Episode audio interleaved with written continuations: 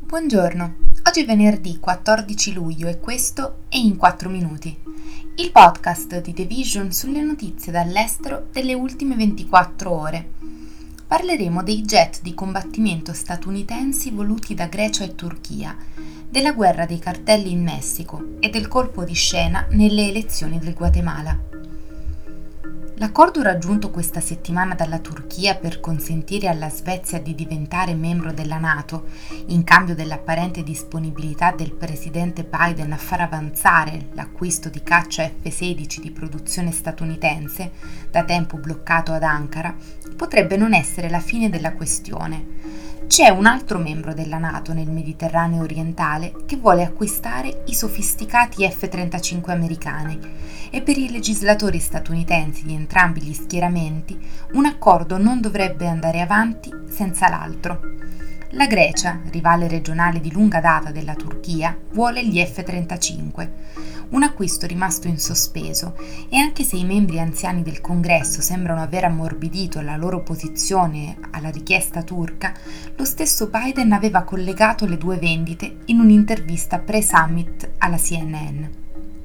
La Turchia sta cercando di modernizzare gli aerei F-16 e anche il primo ministro Kyriakos Mitsotakis in Grecia sta cercando aiuto quindi quello che sto cercando di mettere insieme, francamente, è un piccolo consorzio in cui rafforziamo la Nato in termini di capacità militari, sia della Grecia e sia della Turchia, e permettiamo alla Svezia di entrare. Ma è ancora in gioco, diceva il presidente americano domenica. Le tensioni greco-turche, che risalgono all'indipendenza della Grecia dall'impero ottomano nel XIX secolo, prima della formazione della Turchia moderna, sono state portate spesso sul tavolo della Nato e per la maggior parte hanno riguardato il controllo aereo, marittimo e terrestre del Mediterraneo orientale e del Mare Egeo, concentrandosi negli ultimi anni sui giacimenti e gli oleodotti energetici, sull'occupazione delle isole del Mare Egeo e su chi avesse la responsabilità dei migranti provenienti dall'Africa e dal Medio Oriente. Quattro agenti di polizia e due civili sono stati uccisi da bombe piazzate in una strada del Messico occidentale, che secondo i funzionari avrebbero costituito un'imboscata attesa da un cartello della droga. L'attacco sembra segnare la prima volta che i criminali messicani hanno preso di mira il personale delle forze dell'ordine con ordigni esplosivi improvvisati, nell'ultimo esempio della sfida militare posta dai gruppi del crimine organizzato nel paese. Luis Mendes, procuratore capo dello Stato di Jalisco, ha dichiarato che le esplosioni nella cittadina di Zayomulco sono state così potenti da lasciare crateri sulla strada, distruggere almeno quattro veicoli e ferire altre 14 persone. Il governatore dello Stato di Jalisco, Enrique Alfaro, ha dichiarato che la trappola è scattata quando una chiamata anonima ha fornito a un gruppo di ricerca volontario una finta soffiata su un presunto luogo di sepoltura. Quando il convoglio della polizia che accompagnava il gruppo di ricerca ha superato il luogo dell'imboscata, sette ordigni piazzati sulla strada sono esplosi simultaneamente. Un'ottava bomba non ha funzionato.